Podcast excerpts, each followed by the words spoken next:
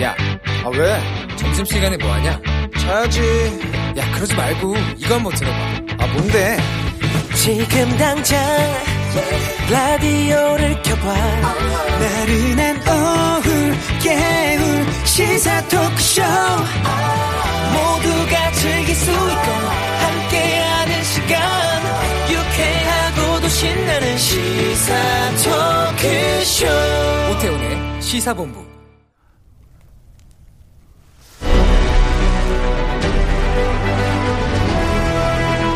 김철민의 본부 뉴스.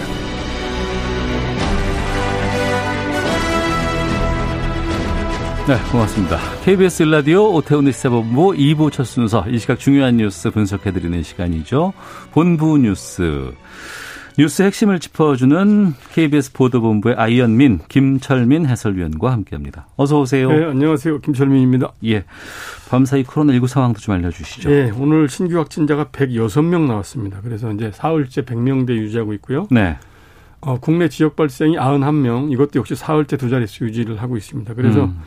어, 이좀 감소세가 비교적 뚜렷해지고는 있는데 네. 아직도 그 이제 소규모 이제 집단 집단, 감염. 음. 감염이 곳곳에서 계속되고 있는 상황입니다. 세, 세브란스 병원에서도 추가 확진자가 나왔고 네. 또 방문 판매 업체 또 산악회 소모임 이런 데서 계속 나오고 있고요. 음. 특히 이제 아직도 감염 경로를 모르는 환자 비율이 20%가 넘어서 네. 아직도 뭐 안심할 수 있는 상황은 아니, 아닙니다. 음. 예.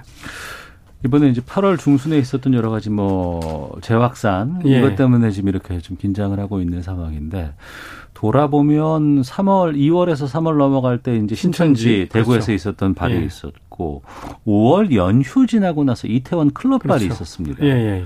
근데 이태원 클럽발 확산에서 우리가 참 분노했던 것 중에 하나가 인천의 그 학원 강사 학원 강사였죠. 거짓말 많이 했다고 예, 예. 했던 이제 학원 강사인데 방역 당국한테 심 직업도 속이고 동선도 속이고 네. 그렇게 해서 결국은 이제 그 2차 유행의 발로가 됐던 이런 강사가 그동안 이제 감염병 그 위반 혐의로 감염병 예방법 위반 혐의로 이제 구속 기소가 돼 있었어요. 네. 그런데 오늘 인천지법에서 1심 이제 선고 공판이 열렸거든요. 네.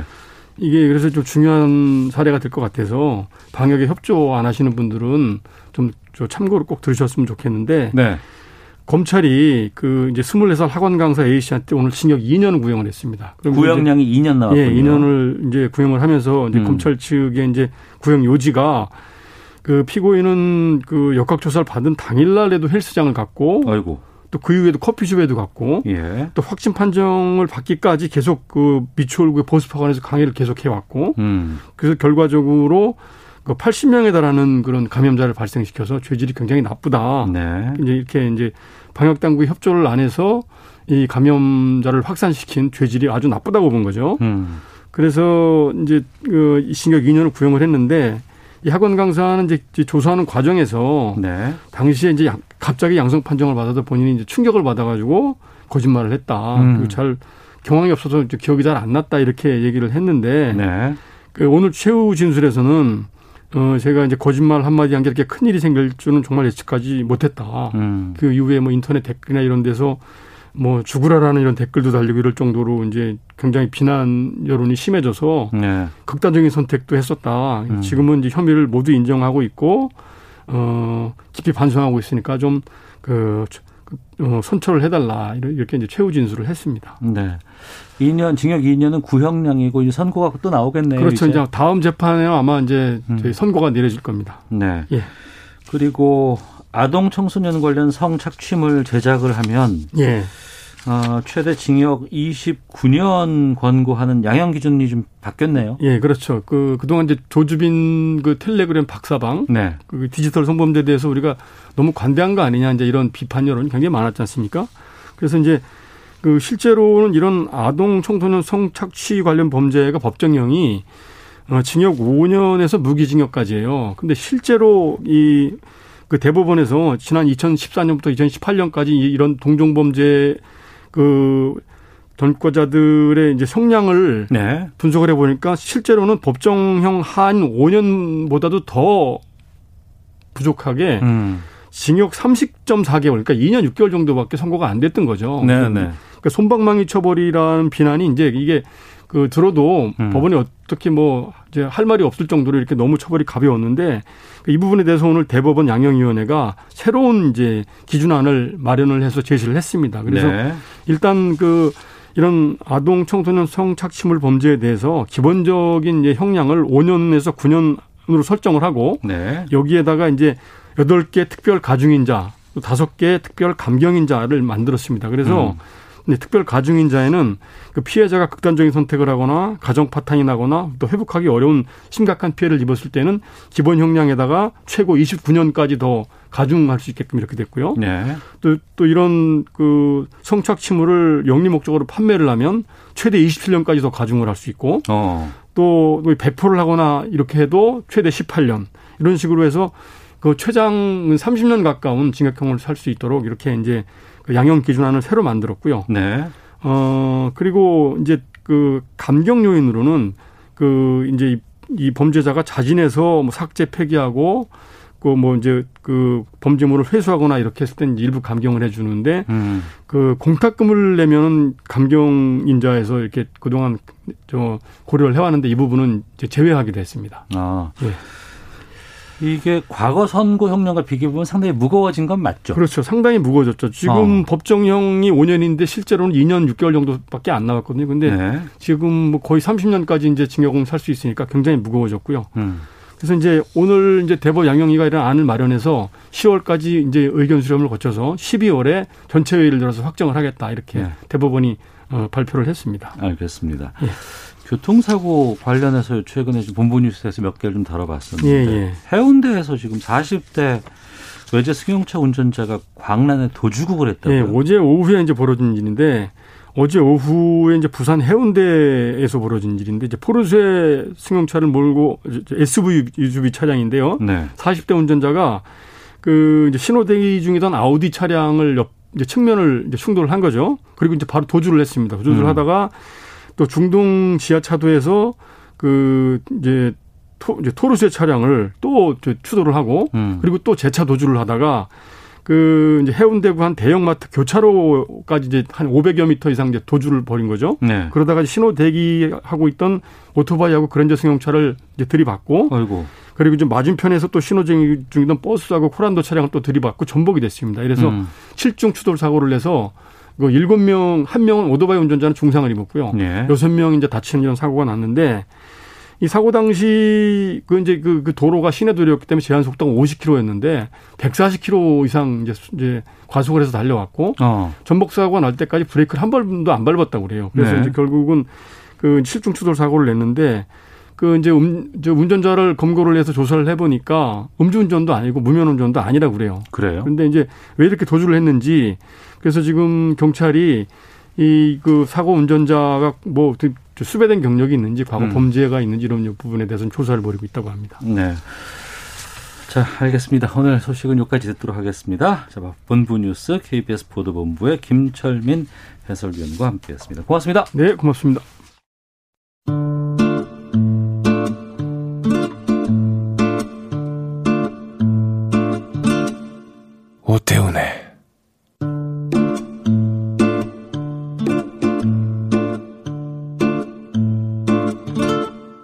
시사본부 네, 시사본부는 청취자 여러분들의 참여 기다리고 있습니다. 샵 9730으로 생방송 중에 의견 보내주시면 소개해드립니다. 짧은 문자 50원, 긴 문자 100원, 어플리케이션 콩은 무료로 이용하실 수 있고 팟캐스트와 콩, KBS 홈페이지를 통해 다시 들으실 수 있습니다. 유튜브로도 만나실 수 있습니다. 일라디오 아니면 시사본부 이렇게 검색하시면 영상으로 유튜브에서 확인하실 수 있습니다. 자, 매주 화요일에는 여야 현직 의원과 아, 최근 정치 이슈에 대해서 함께하는 시간이죠. 정치화투가 있습니다. 아, 오늘 정치화투는 개인 일정 관계로 아, 두분 좀 각자 따로 진행하도록 하겠습니다. 먼저 국민의힘 조혜진 의원과 함께합니다. 어서 오세요. 예, 반갑습니다. 조혜진입니다. 예. 어, 조혜진 의원님 출연분은 저희가 오전에 사전 녹음으로 진행했다는 점을 좀 알려드리도록 하겠습니다. 어제 검찰이 그 현역 의원을 기소를 했습니다. 예. 더불어민주당 윤미향 의원을 3억 어, 원 등의 부정 수령 혐의 어, 등으로 기소를 했는데 이 부분은 네. 어떻게 보세요? 어, 결과적으로는 그동안에 제기됐던 의혹들 대부분에 대해서 이제 기소를 했어요. 음. 8개 그 혐의로 기소를 했는데, 어, 그 중에서도 특히 이제 국민들 마음 상하게 하는 부분은, 네. 어, 치매 상태인 할머니를 이제 그 속여 가지고, 음. 기부를 하게 한 거. 그러니까 준 사기 혐의 이렇게 지금 적시가 예, 되어 있더라고요. 법적으로는 준 예. 사기죠. 예. 어, 심신미약 상태를 이용해 가지고 어. 이제 하는 게 준 사기이고. 예. 그 다음에 그 할머니들의 이 해외 여행 경비 명목에 성금이나 어. 또 돌아가신 할머니 조의금 성, 그 명목의 성금이나 예. 또 위안부 피해자 할머니 쉼, 쉼터 운영비에서 개인적으로 음. 어, 1억이 넘는 돈을 이용을 한 그 업무상 횡령 혐의 이런 것들이 그 중에서 여러 여덟 가지 혐의 중에서도 국민들 마음을 굉장히 많이 상하게 하는 것 같습니다. 음. 근데 음. 이제 그런데도 이제 본인은 이제 혐의 전체를 부인하고 네. 어, 시인하거나 뭐 사과하거나 이런 거 없이 전체를 부인하고 하니까 실망이 더 커지는 것 같고 음.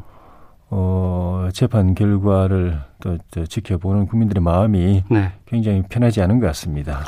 알겠습니다. 좀 본격적으로 좀 말씀을 좀 나눠보도록 하겠습니다. 예. 7조 8천억 규모의 4차 추경안 어, 지금 국회에서 심사 중인 것으로 알고 있습니다. 예.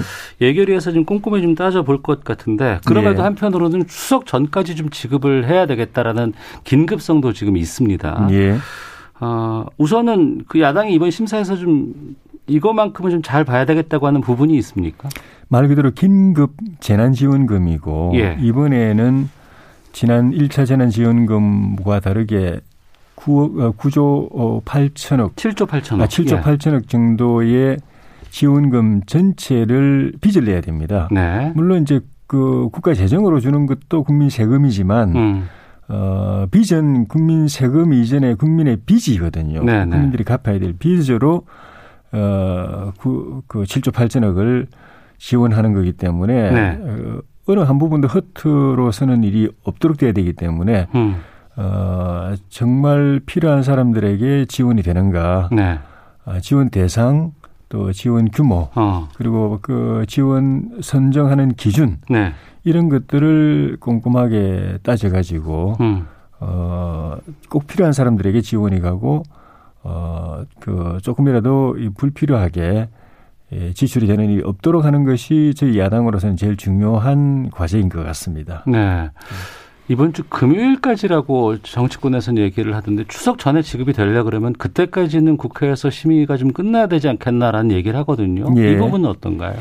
그 여당에서는 이제 18일까지 금요일까지 의결을 해야 된다라고 네. 이야기를 하는데 어 그러려면은 음. 오늘 상임위 예비 심사를 마쳐야 됩니다. 네네. 네. 그리고 내일 모레 예결위 전체 이거 심사를 마쳐야 되고 아, 그리고 그다음에 금요일에 본회의로 올라가야 저 아. 의결 저 예결위 전체 회의 의결하고 본회의 또 의결해야 되는데 예. 이 나흘 동안에 이거 처리하게 되면은 좀 전에 말씀드린 그런 허투루 서는 일이 없도록 꼼꼼하게 들여다보는 것이 어려워지고 어. 국회 일정상으로도 예. 어제 오늘 내일 모레 나흘 동안은 국회 대정부 질문이 진행되고 그렇죠. 있습니다. 예, 예. 어제 경제 그 저기 정치 분야 했고 오늘 이제 외교통일 안보 분야하고 내일 음. 경제 분야 그다음에 사회 분야 이렇게 이렇게 가는데 그거하고도 이제 겹치고 해서 어, 현실적으로 좀 어려운 부분이 있고 그래서 저희 국민의힘에서는 네. 어 24일까지 하도록 하자라고 음. 돼 있는데 24일 예 마치도록 예, 예. 하자라고 돼 있는데 어 여야 간에 서로 협의하다 보면은 한 중간쯤 음. 제 생각에는 이번 주 말이나 네. 다음 주 초쯤에 처리되지 않겠는가 음. 어, 그렇게 되면은 추석 전에 에, 지원해야 해야 된다는 그 계획에 큰 차질은 없지 않겠는가 하는 생각이 듭니다. 아 그래요. 네. 알겠습니다. 네. 그 이번이 맞춤형 선별 지급 이렇게 지금 얘기가 나오고 있습니다. 예. 어, 그 가운데서 이 통신비 2만 원 이거는 예. 이제 13세 이상의 모든 국민에게 지급되는 것으로 알고 있거든요. 예. 국민의힘은 여기에 대해서 어떤 입장이신 거예요? 반대죠. 반대입니까? 예. 예. 그 저도 그 이그 그 토론 자리에서 그 전에 음. 그런 말씀을 드린 적이 있었죠. 어, 이번에야말로 정말 힘든 분들, 어려운 분들, 피해가 많은 분들, 정말 말 그대로 숨이 넘어가는 분들에게 집중적으로, 네.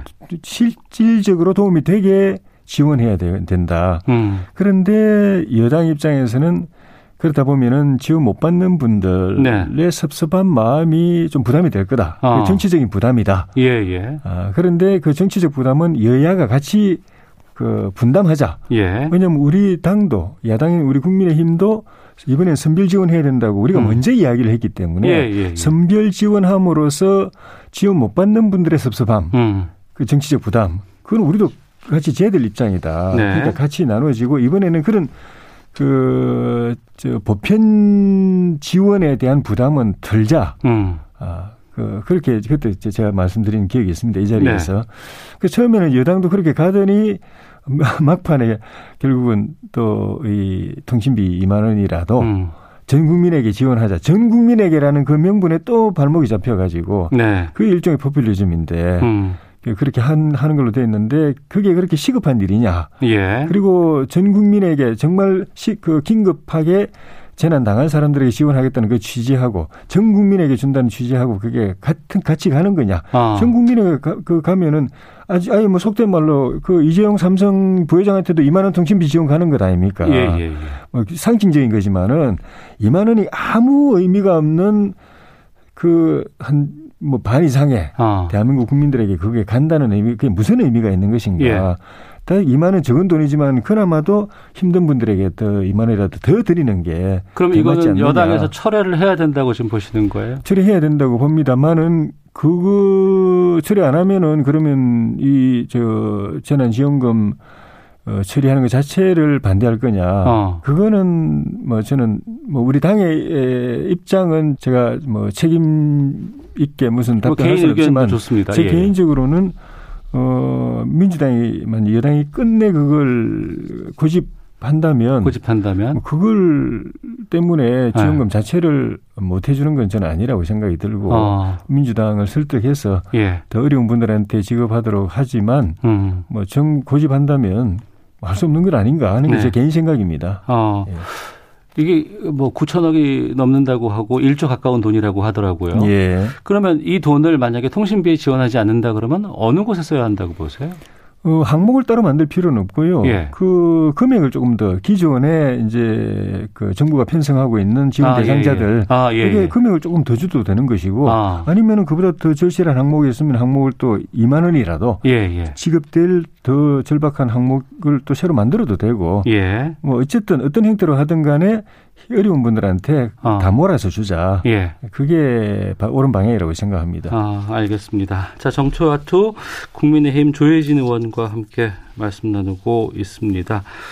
어제 국회 대정부 질문에서 추미애 장관 아들 어, 군 복무 시절에 이제 휴가 논란이 뜨거웠습니다. 예.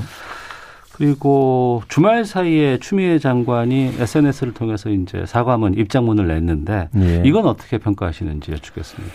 제가 전문을 읽어봤는데 예. 이, 이 진짜 사과하는 게 맞은가 하는 생각이 들었어요. 음. 그 입장문을 숫자를 매겨 가지고 1, 네. 2, 3, 4, 7까지 이렇게 단락을 나누어서 작성을 해, 하셨더라고요. 음. 근데 그 일곱 개 단락 중에 사과의 의미가 있는 건 딱 한 단락입니다. 네.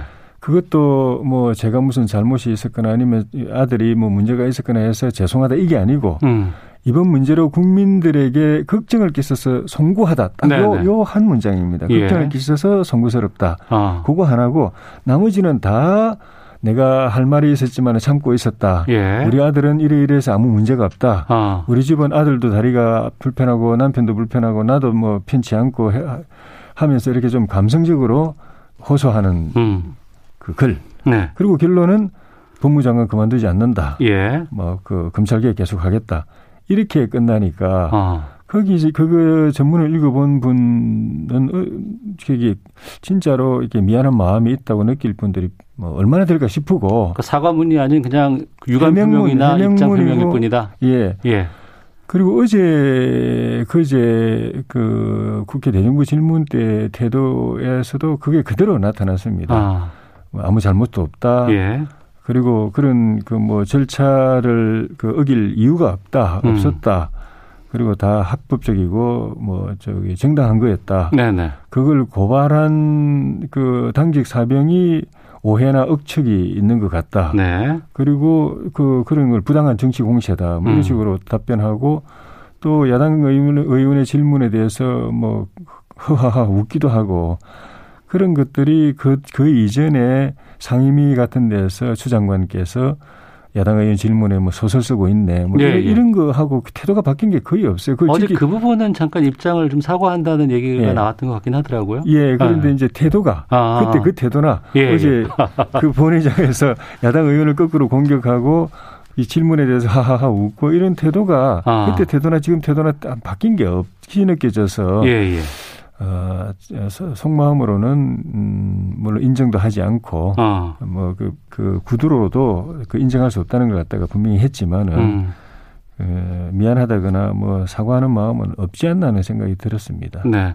지금 정치권에서 이 추미애 장관 문제가 상당히 좀 뜨거운 이슈로 지금 떠오르고 있고 예. 이게 거의 2주, 3주 동안 계속해서 지금 관련 보도들이 나오고 있습니다. 예. 근데 여러 가지 뭐 의혹 제기라든가 문제 제기가 있긴 합니다만 한편에서는 예. 뭐 불공정한 특혜가 있으면은 뭐 바로 잡는 건 맞지만 예. 그 군대를 안 간 것도 아니고 예. 뭐 의가사 제대를 한 것도 아니고 예. 이게 그렇게 큰 문제이냐라는 또 일부의 시각들도 있어요. 여기에 예. 대해서는 어떻게 보시는지. 어, 우리 국민들이 꼭 지금 우리 문재인 정부가 공정, 뭐 정의 이런 걸 내세우지 않더라도 예. 벌써 수십 년 전부터 똑같이 음. 가장 그 예민하게 생각하는 부분 민주당 의원 스스로도 그 민심의 영린이라고 네네. 네. 표현할 정도로 예민하게 생각하고 있는 부분이 자녀 교육 부분하고 어. 교육의 공정성 예. 또 병역의 공정성 이 문제입니다. 어. 예, 예. 그러니까 그 지금 이 문제에 그 가지고 이 문제에 대해서 그 나오고 있는 여론의 반응이 음. 그걸 그대로 보여준다고 생각이 듭니다. 네. 지금 그 문재인 정 대통령과 여당의 지지율이 뚝 떨어졌어요. 음. 그런데 거기서 지지율이 지지를 철회한 계층이 나이로 보면은 20대. 음. 그러니까 군대 가거나 가야 될 또는 막 갔다 온 네. 그층.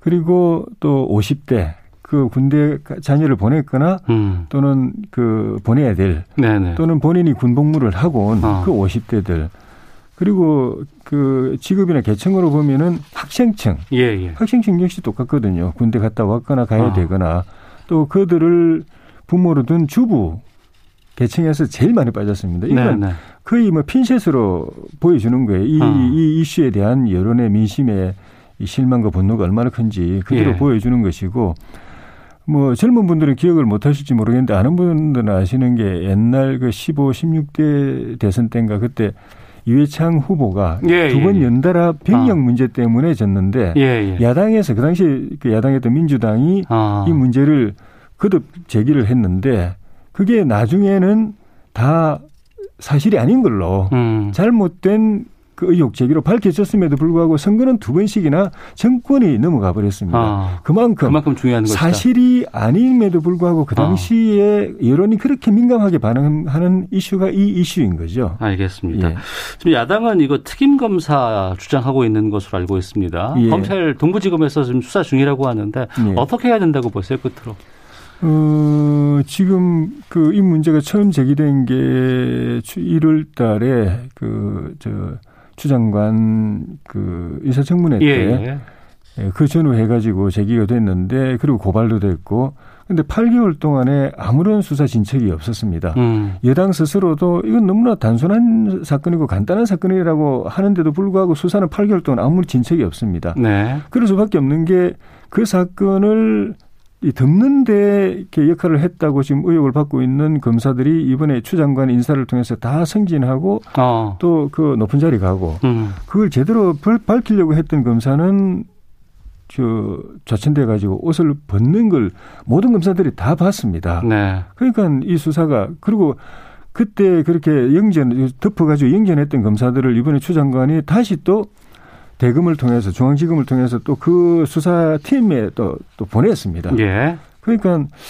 이게 수사가 제대로 되겠는가 되더라도 음. 이 공정한 수사가 의혹을 제대로 밝힌 수사가 되겠는가 하는 데 예. 대해서 다 이제 불신을 갖고 있기 때문에 좀 전에 뭐 이해창 후보 같은 경우는 사실이 아닌 것으로 아닌 밝혀졌음에도 정권이 아. 바뀔 정도였는데 이거는 지금 이미 드러난 확인된 사실도 있는 것이거든요. 보좌관이 음. 전화 안 했다고 그러는데 전화한 것도 밝혀졌고 이런 예. 사실들도 있음에도 불구하고 수사가 제대로 되기 어렵기 때문에 그래서 특임 검사를 임명하든지 알겠습니다. 특별 수사단을 그 조직하든지 예. 아니면 국회 특검을 하든지 해서야만 이 제대로 될 수 있다 아. 그런 생각인 거죠. 알겠습니다. 예. 자 정치와투 아, 국민의힘 조혜진 의원과 함께 말씀 나눴습니다. 다음 주에는 완전체로 다시 모시겠습니다. 예, 예 고맙습니다. 예 고맙습니다.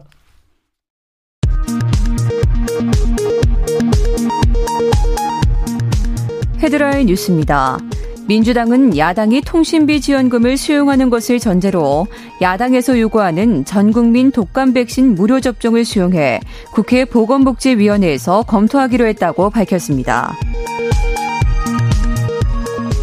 국민의힘이 정의기억연대 회계부정 의혹과 관련해 기소된 더불어민주당 윤미향 의원에 대해 의원직 사퇴를 촉구했습니다. 국회 윤리위원회 제소도 검토하겠다고 밝혔습니다. 정부가 코로나19 대처를 위해 전 국민의 60%가 접종할 수 있는 3천만 명분의 백신을 확보하기로 했습니다. 또 이와는 별도로 국내 기업의 백신 개발 지원 대책도 추진 중입니다. 코로나19 재확산에 따라 정부가 소상공인과 고용 취약계층 등에 제공하는 긴급지원금의 세부 가이드라인이 오늘 확정 발표됩니다. 원스톱 상담 콜센터는 내일부터 가동됩니다. 지금까지 헤드라인 뉴스 정원다였습니다. 이어서 기상청의 강혜종 씨 연결합니다.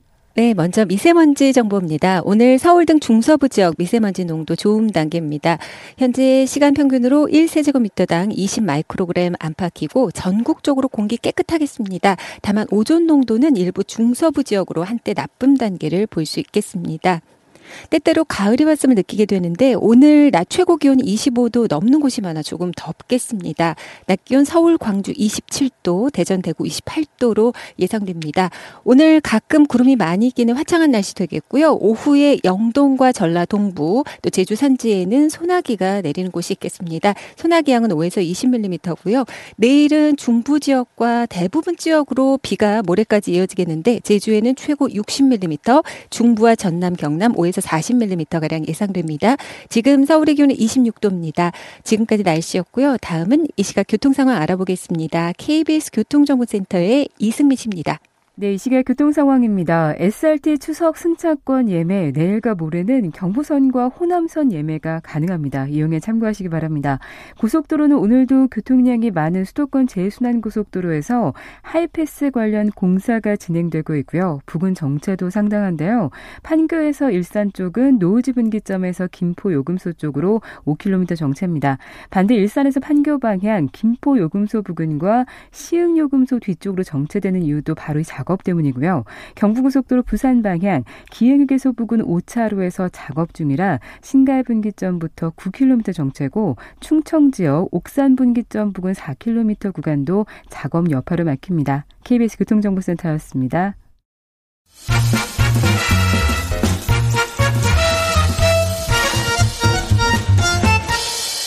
오태훈의 시사 본부. 네, 정치화투 돌아왔습니다. 앞서 국민의힘 조혜진 의원과 인터뷰 진행을 했고요.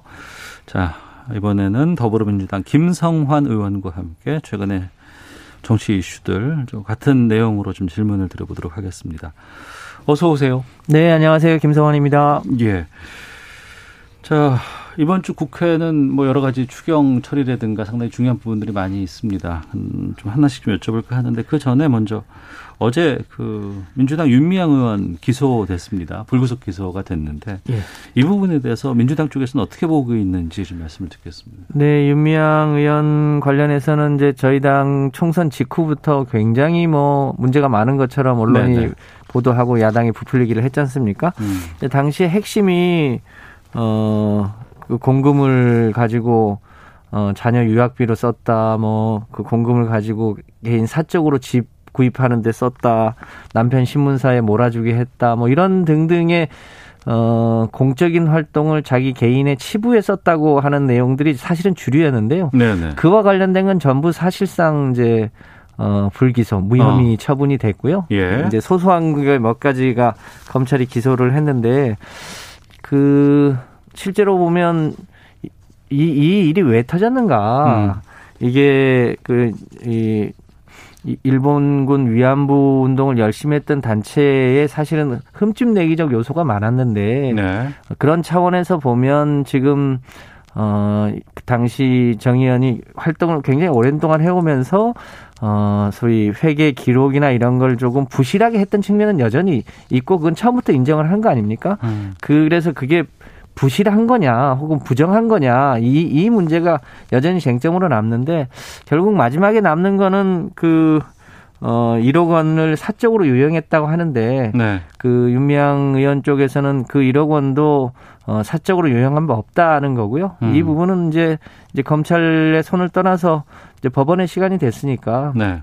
법원에서 내용을 차분하게 발표는 될 텐데 당초에 의혹 제기가 어 100이었다면 음. 그 중에 한 7, 80 정도는 해명이 된 거고 네. 그동안 이제 관행적으로 회계를 좀 부실하게 작성했던 부분 그러, 그것도 없었어야 됩니다만 어, 그 부분에서 생긴 몇 가지 문제에 대해서 법원이 어, 문제를 밝히게 되면 밝히고 그 밝힌 결과에 따라서 본인이 책임질 게 있으면 책임을 지고 음. 그렇지 않으면 어, 국민들에게 이제 그동안 양해 구했던 부분에 대해서 양해 구하고 구하면 되지 않을까 그렇게 보고 있습니다. 앞서 헤드라인 뉴스에서도 좀 보도가 나왔습니다만 국민의힘 쪽에서는 이제 국회 윤리위에 소집을 하고 어 그리고 이제 의원직 사퇴를 지금 요구하고 있는 상황이지만 민주당 쪽에서는 그러면 윤미향 의원이 어 법정에서 진실을 가리도록 그게 사리에 맞지 않겠습니까? 어. 지금 어 당초 이 문제가 터지게 됐던 과정들을 살펴보면 예. 일반군 위안 일본군 위안부 활동을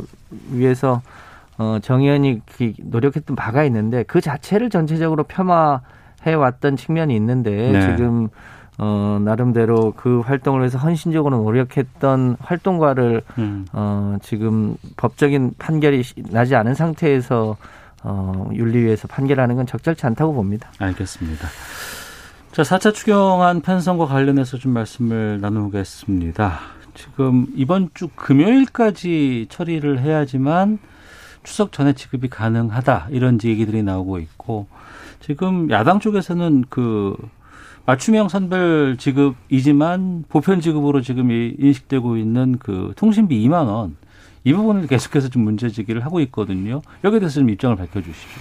네, 그 통신비도 13세 이상에만 지급되기 때문에 그걸 뭐 맞춤 그걸 뭐 보편 지급이라고 보기는 어려운 측면이 있고요. 예. 전반적으로 보면 어 처음에 이걸 선별 지급할 거냐 혹은 이제 어 보편 지급할 거냐를 두고 여러 가지 논쟁이 있었는데 네. 어 어느 것이나 다 장단점이 있는 거죠. 보편 지급을 하게 되면 상위 계층까지 지급을 하는 게 맞냐 이런 음. 문제가 있고 또 차별 지급을 하게 되면 틀림없이 못 받는 사람이 생기기 때문에 네. 그것에 대한 형평성 문제가 있어서 결국 이제 총액은 워낙 그동안 이제 어 소위 이 이제 빚을 내서 음. 빚을 내서 추경을 하다 보니까 국가에 빚이 많이 쌓여 있는 상태라 네네. 네. 많은 금액을 편성하기는 어려워진 상황에서 어, 생긴 문제라고 보여집니다. 이제 그런 면에서 어, 이제 비대면 경제 활동을 많이 하는 상황에서 통신비 음. 지급도 많이 늘어서 네. 그런 차원에서 음, 이제 여당에서 통신비를 일부 보조하는 게 어떻겠냐라고 하는 의견이 있는데요. 이 부분은 사실은 선악의 문제가 아니기 때문에 예. 어디에다 더 많이 지원하면 좋겠냐. 음. 뭐 예산만 많으면 저는 어, 뭐 전체 국민에게 100% 지급을 하는 게 문제라면 네. 그런데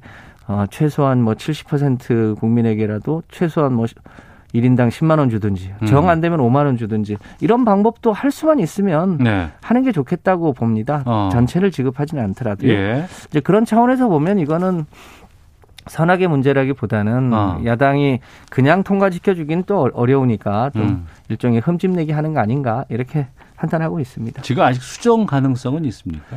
그럼요. 이제 국회로 어 공이 넘어왔고 음. 국회 이제 저희도 오늘 상임위원회에서 이걸 어 이제 처리를 했거든요. 상임위원회에서 어 저희 다 저희 상임위 법안 저 예산 소위로 넘겼는데요. 음. 예산 소위에서 내일 심의하면 그게 목요일 금요일은 아마 예결위에서 심사를 하게 될 텐데요. 네. 그 과정에서 의원들 간에 협의 조정할 수 있는 시간은 여유는 있습니다. 아 그래요? 네. 그럼 추석 전 지급도 가능하다고 좀 저희가 봐야 될까요? 아무래도 이번 주 금요일 날 결정되더라도 또 어, 어, 정부 국무회의를 통과해야 되는 문제도 있고 또 집행의 분류도 필요하기 때문에 음. 그렇게 하더라도 굉장히 빠듯할 겁니다. 네. 그러니까 아무래도 이번 주 금요일까지 국회가 어, 좀 시한이 빠듯하더라도 음. 통과를 시켜줄 필요가 있겠죠. 네. 될 거라고 봅니다. 예. 그 여론조사 같은 걸 보면 이제 통신비 2만 원에 대한 국민 여론들이 썩 좋지 않다는 얘기들이 좀 나오곤 있는 것 같아요. 왜 그렇다고 보세요? 음, 아무래도 그 액수 자체가 너무 작기도 하고요. 음. 어, 그, 이제 그동안 어, 상반기 때 1차 추경, 2차 추경, 3차 추경에 걸쳐서 어, 여러 차례 추경을 했거든요. 근데 네. 우리 국민들에게는 2차 추경 때, 어, 4인 가족 기준으로 100만 원을 줬던 것을 마치 1차 전 국민 재난지원금이라고 하고, 예, 예. 2차를 어, 그렇게 표현을 하는 바람에 그러니까 이번도 2차 재난지원금이다 이렇게 네 표현하는 어. 바람에 원래는 4차 추경에 해당되는 거고 음. 그 추경별로 지원하는 대상이 좀 달랐는데 예. 그 2차 보상에 대한 재난지원금에 대한 이미지가 워낙 강한 탓에 음. 어 전반적으로 좀 미흡한 어 뭐랄까요 이제 총체적으로 예산 지원 규모가 작지 않습니까? 네. 이제 그것에 대한 일종의 화살이 음. 화살이 통신비에 가서 꽂힌 거 아닌가 이렇게 보여집니다. 그게 불필요하다기보다는 네. 어느 게 더 급한가에 대해서는 아무래도 국민들마다 생각이 다 다르지 않겠습니까? 음. 그런 차원에서 생긴 문제라고 보여집니다. 알겠습니다. 정치와토 더불어민주당 김성환 의원과 함께 말씀 나누고 있습니다. 자, 어제부터 국회 대정부 질문 시작되고 있습니다. 어, 오늘은 이제 경제 분야에 대한 대정부 질문이 시작되는데 어제 추미애 법무부 장관의 아들 특혜 휴가 의혹과 관련해서 여러 가지 질문들이 쏟아져 나오기도 했습니다. 추미애 장관은 SNS 통해서 국민께 송구하다면서 유감을 표명하기도 했었는데 지금 이 상황 어떻게 보고 계세요? 글쎄요, 저도 어, 어 그러니까 방위로 14개월 군대를 뭐 소집 해제 죠 그냥 당이니까 예, 예. 갔다 왔는데 예. 어 핵심적으로 보면 그어 소위 엄마 찬스를 썼느냐 음. 소위 아프지도 않았는데 그 소위 황제 휴가를 다녀온 건 아니냐 네. 혹은 휴가를 연장하는 과정에서 어, 특권을 누린 건 아니냐 이게 핵심인데 음. 현재까지 밝혀진 바로는 실제로 그 아들이 어, 수술을 무릎이 많이 아팠고 수술을 받았고 수술을 받는데 에, 이 일종의 치료와 회복 기간이 필요해서 어. 그 휴가를 연장했던 게 사실이고 네. 두 번째 더 연장하려고 했더니 이젠 규정상 어, 병가를 더 연장하기는 어렵다고 해서 개인 휴가를 썼던 것도 사실이고 음. 그러니까 그 과정은 대부분 다 확인이 된 거 아닙니까? 네. 어, 그런데 이제 그 후에 그 추미애 보좌관이 뭐 전화를 했네 혹은 그 외에 다른 곳에 부대를 뭐 옮겨달라고 어, 요청을 했네, 뭐 이런 일종의 곁가지인데 사실은 그 곁가지는 본질과는 많이 다른 문제죠. 음. 그 곁가지도 사실은 어, 대체로 사실이 아니거나 부풀려졌거나 뭐 이런 혹은 어, 약간의 이제 야당의 일종의 어, 뭐 뭐랄까 약간 조작에 가까운 정치 공세일 수도 있다는 얘기인데요. 네. 근데 그런 면에서 보면 이게 왜 지금 이 순간에 벌어지고 있냐. 어. 저희가 보기에는 지금 가장 중요한 것은 어, 공수처를 포함한 검찰 개혁이 주요한 이슈여야 되는데 네. 그 이슈를 덮기 위해서 그 일을 하고 있는 어, 추미애 법무부 장관의 이제 사적인 문제를 계속 공격을 하는 것을 통해서 소위 검찰 개혁을 하려고 하는 것을 물타기 하고 있는 건 아닌가 음. 이런 의심을 지울 수 없습니다. 네. 그러니까 뭐 엄청난 무슨 뭐 주변에 여러 가지 상황들이 막 꼬여 있는 것보다는 애초에 처음에 이게 시작이 나왔을 때 명쾌하게 검찰 수사라든가 해명이 있으면 될 텐데라는 얘기들 참 많이 들어왔었거든요. 근데 이게 계속되고 있단 말이에요, 의혹이. 꼬리에 꼬리를 문 식으로 지금 계속 전개되고 있는데. 글쎄 저희도 어 이게 검찰 수사가 8개월간 왜 지연됐는지를 정확하게 알기는 없습니다만 어이이 이 사안이 비교적 비교적 단순하고 예. 그래서 검찰이 이제 최근에 무슨 압수수색도 진행하고 있는 것 같은데 제가 보기에는 바짝해서 한 달이면 음. 충분히 그 그동안 제기됐던 쟁점들을 네. 어 해소할 수 있을 거라고 봅니다. 그러니까 음. 어 조금 더 집중해서 이 문제를 처리를 하고 네. 그와 관계없이 어 보다 본질적인 과제인 어 공수처 설립을 포함해서 음. 어 우리 사회에 뿌리 깊은 어 이 검찰 개혁과 언론 개혁을 제대로 추진할 수 있도록 하는 환경을 조성하는 것 그것이 가장 중요한 문제 아닌가 싶습니다. 네. 어제도 그랬습니다만 이번 대정부 질문에서 추미애 장관과 관련된 여러 가지 질문들은 특히 야당 쪽에서 상당히 공세가 많이 있을 것 같아요. 네. 근데 어제도 보면은 추미애 장관이 답을 하는 것보다는 계속 말을 아끼고 있다. 이렇게 지금 뉘앙스가 좀 들리거든요. 이건 어떻게 보고 계십니까? 그러니까요. 그 야당에서는 무슨 검찰에 뭐 수사 가이드라인을 준다고 하는데 말을 하게 되면 오히려 그게 수, 그 수사에 일정한 가이드라인이 되거나 부담이 될 가능성이 있지 않습니까? 네. 그러니까 본인이 할 수 있는 말은 하고 음. 검찰 수사에서 밝힐 것은 밝혀지고 이러면 될 것 같은데 네. 이미 이미 그 뭐랄까요 법적으로 문제가 될 만한 사, 사안과 관련해서는 이미 다 어, 사실관계가 드러난 거 아닌가 음. 싶습니다. 네. 아주 그냥 저 개인적인 심정은 어, 보좌관이 전화를 했거나 혹은 하지 않았거나 그게 그게 어, 본질적으로 이 사건을 무슨 어, 정의와 부정의를 가르는 기준은 아니라고 보여집니다. 그래서 음. 지금은 격가지에 몇 가지를 추가적으로 확인하는 정도이고 네. 어 따라서 이 문제는 어 추미애 장관의 사, 사적인 문제를 가지고 어 본질을 가리려고 하는 하는 문제 이상도 이하도 아니다. 저는 네. 그렇게 판단하고 있습니다. 어. 근데 이제 그 지난주 이낙연 대표가 어, 언덕을 조심하라고 경고를 한 이후에도 민주당 의원들의 추미애 장관에 대한 여러 가지 뭘 저, 저희도 지금 방송에서 이제 이런 질문을 던지고는 있습니다만 일종의 엄호 이런 것들이 좀 보이고 있는 듯한 느낌이 좀 들기도 합니다. 근데 또 여기에서 또 황희 의원이 그 당직병의 실명 공개하고 단독범으로 표현했다 이런 것에 대한 비판 여론도 좀 있다고 들었습니다. 이 부분이 오히려 또 역풍을 불고 올 수도 있지 않을까라는 지적도 있거든요. 네, 그 당직 병사의 실명은 TV조선이 제일 먼저 공개했다고 하던데, 음. 에, 그럼에도 불구하고 이제 단독 범이라고 표현한 것, 그 그건 제가 보기엔 좀 과도한 표현이었다고 보여집니다. 저희 어 이제 정치를 일선에 사는 사람들은 조금 더 네. 어 그 언행을 유의해서 음. 할 필요가 있다고 보여집니다.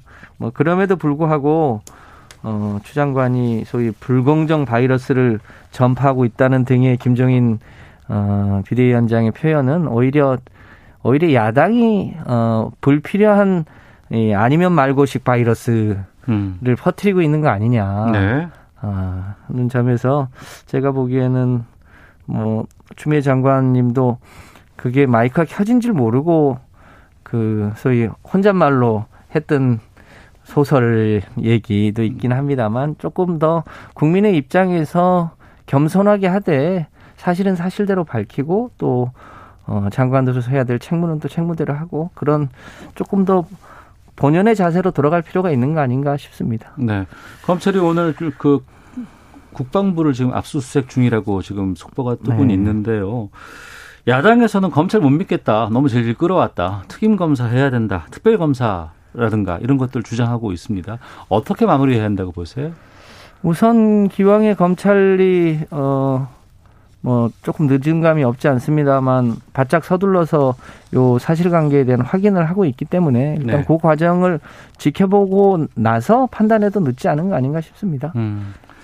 알겠습니다. 오늘 말씀 여기서 듣도록 하겠습니다. 정치와토 어, 조혜진 의원과 먼저 했었고요. 더불어민주당 김성환 의원과 방금 말씀 나눴습니다.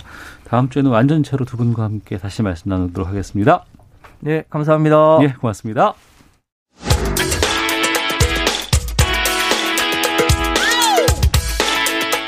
오태훈의 시사본부는 여러분의 소중한 의견을 기다립니다.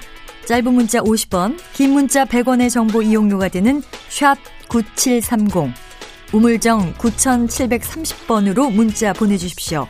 KBS 라디오 앱 콩은 무료입니다. KBS 라디오 오태훈의 시사본부. 지금 여러분은 대한민국 라디오 유일의 점심 시사 프로그램을 듣고 계십니다. 네, 1시 45분 지나고 있습니다. 자동차의 모든 것을 알아보는 시간이죠. 권용주의 차차차. 오늘은 어, 권용주의 차차차가 아닌 오토타임즈 오아름 편집장과 함께하는 오아름의 차차차로 진행하도록 네. 하겠습니다. 오토타임즈 오아름 편집장 나오셨습니다. 어서 오세요. 네, 안녕하세요. 오랜만에 뵙습니다. 네, 예. 개인 사정으로. 네. 자동차 업계 요즘에 내연기관 많이 없어진다고 하고 줄인다는 지금 추세잖아요. 그렇죠. 그런데 이런 추세 속에서 갑자기 내연기관의 고성능 경쟁이 지금 네. 업계에서 벌어지고 있다고 하는데 뭐 고성능 버전 같은 것들을 좀 출시하나 봐요? 어, 오늘 나왔던 게 현대자동차가 이제 4세대 투싼이란 차종을 내놨는데요. 네. 이게 어쨌든 기존에 있던 내연기관도 다 있어요. 가솔린, 디젤, 음. 하이브리드까지 다 있는데 네. 여기에 N 라인이라는 것도 내놓겠다. 라인 하나를 추가로 더 만든 거예요. 그, 렇죠 이제 어. N 라인이라면 뭐냐면 뭐냐면 현대차에서 고성능 브랜드가 N 브랜드라는 게 있어요. 근데 네. 이게 N 브랜드를 내놓겠다라고까지는 말안 했고 음. 그하고 비슷한 그러니까 외장 패키지라던가 뭐 서스펜션 조금 바꾼 성능을 네. 조금 높인 그 정도의 N 라인을 내놓겠다까지는 공식적으로 발표를 했고 음. 근데 이제 업계에서 알기로는 이제 고성능 브랜드인 N 브랜드까지 내놓을 것으로 이제 향후 계획이 있는 것은 거의 밝혀진 사실입니다. 네. 그러니까 현대차에서 제네시스라는 새로운 그 럭셔리 브랜드를, 네, 브랜드를 따로 만든 것과는 다르게 그렇죠. 그거는 이제 프리미엄 브랜드가 어. 제네시스고요. 네. 고성능 조금 더 스포티한 엔진을 단 게 N 브랜드라고 보시면 돼요. 외제차 같은 경우에 보면은 그런 라인들을 따로 만드는 많죠. 것 같아요. 네, 그렇죠. 다 보면은 자동차가 크지도 않은데 그 네. 가격은 훨씬 더 비싸고. 맞아요. 이를테면 벤츠의 뭐 AMG라든가. AMG 있고, 그렇죠. BMW의 뭐 M 라인 같은 맞아요. 거 있잖아요. 네. 뭐 볼보의 폴스타. 어, 볼보 폴스타는 원래는 이제 고성능 브랜드였다가 네. 이제 전기차 브랜드로 음. 최근에 음. 바뀌었어요. 네. 어. 음. 근데 이렇게 고성능을 따로 라인을 추가하는 뭐 특별한 이유가 있을까요? 어, 우선은 아까 말씀하셨잖아요. 지금 내연기관 쪽은 거의 다 친환경으로 가고 있는데 갑자기 생뚱맞게 고성능도 강화가 되니까 음. 사실 제가 봤을 때는 이게 이제 대중차하고 고급차에서 양극화가 좀 되는 것 같아요. 어, 대중 그렇죠. 네. 대중차의 경우에는 좀 친환경 그러니까 네. 전기차나 뭐 하이브리드 요런 쪽으로 이제 가는 거고 음. 그럼에도 불구하고 사실 내연기관이 뭐 몇십 뭐 10년 안에 죽지는 않을 거거든요. 네. 그래도 어느 정도 길게 유지가 될 건데 그럼 이제 남은 내연 기관은 어떻게 갈 것이냐. 그럴 음. 때 이제 그냥 대중 브랜드가 남아 있으면 전기차하고 경쟁이 안, 되, 안 됩니다. 예. 그렇기 때문에 이제 고성능 혹은 고급화를 좀 추구해 나가야 되는데 아직까지 이제 자동차 좋아하시는 분들 사이에서는 그래도 좀 기름 냄새가 나야 자동차다 이러시는 분들이 많으세요. 그래요? 그리고 내가 스스로 운전해야 자동차지 뭐 자율주행이냐 뭐 이렇게 얘기하시는 분들도 있기 때문에 예. 뭐 그런 분들 이제 스피드를 원하시는 분들 혹은 좀 운전의 즐거움을 계속해서 느끼고 싶은 분들이 많아 있기 때문에 음. 어 아무래도 이런 고성능 브랜드를 강화할 수밖에 없고요. 이 제조사 입장에서는 네. 돈이 수익 이 많이 남습니다. 뭐 아, 브랜드. 고성능 라인을 그렇죠. 만들어서 그걸 판매를 하면 기존 어. 차보다 훨씬 수익이 많이 남아요. 얼, 얼마나 남길래 이런 걸 하나요? 어, 예를 들면 그냥 일반 자동차 5천만 원짜리 자동차가 있다고 하면은 네. 통상적으로 영업 이익률이 한 10에서 15% 정도라고 네. 보시면 되는데 음. 여기에다 이제 엔진 좀 튜닝하고 왜냐면 껍데기는 그렇게 많이 바뀌지 않거든요. 어느 예, 정도 예. parts를 좀 변경하는 정도이기 때문에 음. 뭐 튜닝하고 뭐 서스펜션 좀 단단하게 하고 뭐 네. 이런 식으로 개선을 해서 내놓으면은 두 배 정도 받을 수 있어요. 그러니까 뭐 1억 아, 원 정도까지. 네. 그러면 그만큼의 영업 이익률도 20% 어. 정도를 웃도는 게 거의 뭐 업계 정설이죠. 음. 그러니까 꽤 많이 남는 거예요. 그다음에 아까 말씀드린 것처럼 이 N 브랜드라는 현대차의 경우에는 N 브랜드라는 것도 있지만 N 라인이라는 게 있다고 말씀드렸잖아요. 네. 그러니까 그런 패키지 만들어서 그냥 붙여서 판매를 해도 되는 거고 여러 음. 방향으로 좀 확대성이 많습니다. 네. 그러니까 뭐 돈을 벌어들일 수 있는 확대성이 굉장히 많기 때문에 뭐 고성능 브랜드 하나 개발하는 거는 네, 개발하게 되는 거죠. 네. 음. 기존에 이제 국산차를 구입을 했을 때 여러 가지 소비의 패턴을 보면 네. 깡통 위주로 사시는 분들이 있고 네. 아니면은 여러 가지 옵션을 다 추구해서 다 완벽하게 그렇죠. 풀 옵션으로 하는 이런 추세는 좀 있기는 했어요. 네. 근데 그거는 이제 그냥 그 취향 차이인데 네. 고성능은 고성능을 우리가 확실하게 알 수 있는 거는 잘 어떤 뭐 100km 음. 이상을 달려본다거나 네네, 네. 여러 가지 그렇죠. 엔진 소리 굉음이 난다거나 네. 이제 이런 부분인데 네. 이런 걸 좋아하시는 분들은 소수가 아닐까 싶기도 한데 그렇죠 많지는 까요 많지는 않아요. 확실히 어. 많지는 않지만 어쨌든 그런 역동성 디자인이 다르다 그랬잖아요. 외관이 다른 거에 은근히 집중하시는 분들이 많으세요. 그러니까 뭐 휠의 모양이 다르다거나. 그 다른 사람들은 자기가 운전하는 사람 아니면 몰라요 그게 어떤 그렇죠. 차이가 있는지. 근데 본인의 만족이기도 하고 어. 그럼에도 불구하고 사실 판매가 그렇게 저희가 생각하는 것만큼 많이 되진 않아요. 확실히. 네. 그런데도 왜 하느냐라고 음. 보면 사실 이런 브랜드의 인지도 혹은 음. 기술력에 대한 자부심 뭐 네. 이런 거라고 보시면 될것 같아요. 어. 사실 현대차가 처음에 N 브랜드라는 걸 한다고 했을 때도 일반 소비자들은 아니 무슨 현대차가 BMW, 벤츠도 아닌데 음. 그런 고성능 브랜드를 가져와서 누가 사겠냐라고 네. 얘기를 했었어요. 근데 그 이후부터 이제 현대차가 뭐 그런 차를 만들어서 모터스포츠에 나가기도 하고 아. 모터스포츠에서 굉장히 좋은 성적을 계속 내기도 했고요. 예, 예. 그러다 보니까 계속 인정을 받았습니다. 음. 그리고 이제 그런 기술을 적용한 양산차를 내놓으니까 소비자들은 예. 이제 아 이거 어느 정도 발전했는지 한번 타볼까라고 음. 타보기 시작했고 뭐 기대 이상으로 성능이 나왔기 때문에 이 N 브랜드가 어느 정도 자리를 잡았거든요. 예. 뭐 이제 현대차 입장에서는 저희도 이제 이 정도 기술력 됩니다라는 음. 브랜드 이미지 제고 차원에서도 굉장히 좋은 방법입니다. 그러니까 판매 실적으로만 볼 것이 아니고 여러 가지 자사의 이미지라든가 소비자들의 각인들을 좀 바꿀 그렇죠. 수 있는 네. 아, 그런 면으로 가능할 수 있겠다. 그런데 내연기관 앞서 뭐 기름 냄새 좀 나야 네. 좋다라고 하는 소비자가 있다고도 네. 하셨지만 네. 지금 내연기관 시대는 확실히 저무는 거는 그렇죠. 추세인 것 같거든요. 네. 그러면은 이럴 때 뭐 지금이야 잠깐 뭐 10년까지는 그래도 내연기관이 있을 거라고 네. 얘기는 하지만 미래에 대한 전망들이나 준비 같은 것들은 좀 달리 가야 되지 않을까 싶은데. 음, 그렇죠. 물론 뭐 고성능 전기 아, 고성능 차를 준비한다고 해서 이런 대중차 영역에서 전기나 친환경 차를 포기하는 건 아니에요. 어. 그러니까 둘 다 가져가는 거죠. 네. 그런데 이것도 사실 이 고성능 차를 준비하는 것도 제조사 입장에서는 미래를 대비하는 측면이 있다고 볼 수가 있습니다. 뭔가요? 아무래도 이 대중차부터 이 전기차, 친환경차로 넘어간다고 했잖아요. 음. 그러다가 만약에 미래에 모두 모든 차가 이제 전동화가 이루어졌을 때는 네. 그때도 분명 전기차 안에서도 고성능 차가 필요할 거거든요. 어. 왜냐하면 고성능을 원하는 소비자들의 욕구는 줄어들진 않아요. 왜냐하면 똑같은 남... 차 나는 다른 차를 몰고 있어라는 자부심은 있겠죠. 그렇죠. 예, 그러니까 예. 계속해서 이런 고성 전기차가 이제 대중화가 되더라도 고성능을 원하는 소비자들이 생길 텐데 이때 그때는 이제 내연기관차에서 만들어 놓은 고성능 부품이라던가 음. 차체 뭐 서스펜션 이런 기술들을 그대로 활용할 수가 있다는 거죠. 어. 그러니까 엔진을 제외하고 거기에 모터를 넣고 배터리를 넣긴 하지만 서스펜션이라든지 차체 이런 것들은 동일하게 사용이 가능하고 모터의 경우에는 우리가 알고 있다시피 뭐 열 손실이 없고 뭐 열이 발생하지 않는다라고 알고는 있지만 사실 천마력이 넘어가기 시작하면 거기도 열이 나거든요. 네. 그럴 때는 내연기관처럼 식혀주는 cooling 시스템이 필요합니다. 음. 그러니까 아무래도 전기차도 고성능이 되면 이런 내연기관에서 사용했던 뭐 기술들이 적용될 거기 때문에 그를 대비하는 면도 있다고 보시면 될 것 같아요. 네.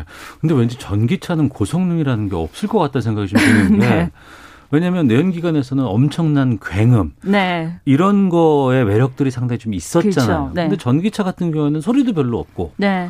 근데 거기서 또 워낙에 또 출력도 최근에는 뭐 네. 100km 같은 경우에는 100m 같은 경우에는 뭐 2점 몇 초까지 뭐 네, 가기도 하고요. 네. 지금도 그런데 네. 고성능까지 더 나갈 수 있을까요? 고성능으로 갈 수 있죠. 우선 지금 테슬라의 경우만 봐도 네. 지난해 맥스웰이라는 배터리 회사를 인수를 하나 했어요. 어. 이 회사는 일반 배터리가 있으면 예. 거기에 또 고성능 배터리를 추가를 해서 음. 순간적인 가속력을 높여주는 그런 회사인데요. 네. 이런 회사가 뭐 테슬라뿐만 아니라 이제 리막이라는 전기 슈퍼카 업체들도 있는데 거의 이런 애들이 내놓은 차를 보면 음. 천마력 정도까지도 되고요. 네. 제로백이라고 말하는 그 시속 100km가 도달하는 게 2초가 채 안 되기도 해요. 음. 그러니까 이런 고성능 전기차를 이미 대비를 많이 하고 있는데 앞서 말씀하신 것처럼 약간 우왕 하는 소리가 나야 되잖아요. 이런, 그렇죠. 그렇죠. F1 경기장 가면은 그렇죠. 그게 매력이거든요. 네. 네, 네. 맞아요. 근데 이런 것들은 아무래도 청각을 좀 자극하는 게 있어야 되기 때문에 이것도 기술로 해결합니다. 그냥 어. 오디오 사운드를 입혀버리는 거예요. 예. 그래서 가속 페달을 좀 깊게 밟으면 큰 소리가 나고 어. 좀 낮게 밟으면 볼륨이 좀 줄어들고 어. 이런 식으로 이제 머리 뒷받침에 스피커에서 이제 배기음을 내주는 겁니다. 예, 예. 모든 건 요즘 다 기술로 해결이 가능하기 때문에 어. 뭐 이런 식으로 이제 상 하, 겠고요 근데 또 이게 너무 규칙적이면 식상할 수가 있잖아요. 예, 그러니까 예. 일부러 약간 불규칙한 소리도 내주고요. 어. 혹은 본인이 선택할 수도 있어요. 어, 오늘은 뭐 마세라티의 배기음, 음. 혹은 오늘은 약간 포르쉐와 비슷한 배기음, 뭐 이런 식으로 아, 좀 선택을 할 수도 있고. 옵션으로 선택할 수 있는 거예요, 그럼요, 각자가. 네. 그래서 굉장히 많은 소리를 주고 오늘은 내가 원하는 내, 나, 오늘 나의 분위기에 맞춰서 주행 음. 소음까지 그런 배기음까지 설정할 수 있도록 되어 있습니다. 네. 그러면은 이번에 내연기관에서 현대제가 새로운 라인을 만든 것도 전기차로 갈 수 있는 그런 미래까지도 판단할 수 있다고 좀 이해를 해도 되겠군요. 네, 당연합니다. 이, 어. 네. 어, 알겠습니다. 최근에 KBS에서 그 네. F1 그랑프리 중계를 제가 좀 봤는데 네. 무관중으로 해요. 네, 근데 맞아요. 보니까 일렉트릭 그 전기차로 전기차. 그걸 하더라고요. 네. 소리 도고 잘 안 나고 하니까 관중도 없고 그래서 이게 무슨 자동차 경기 대회인가 뭔가 시뮬레이션 같기도 하고요. 그런 상황이었습니다. 네. 참 알겠습니다. 자 차차차 오토타임즈 오아름 취재팀장과 함께했습니다. 고맙습니다. 네 고맙습니다. 자 오태훈의 세븐 모두 마치겠습니다. 내일 뵙겠습니다. 안녕히 계십시오.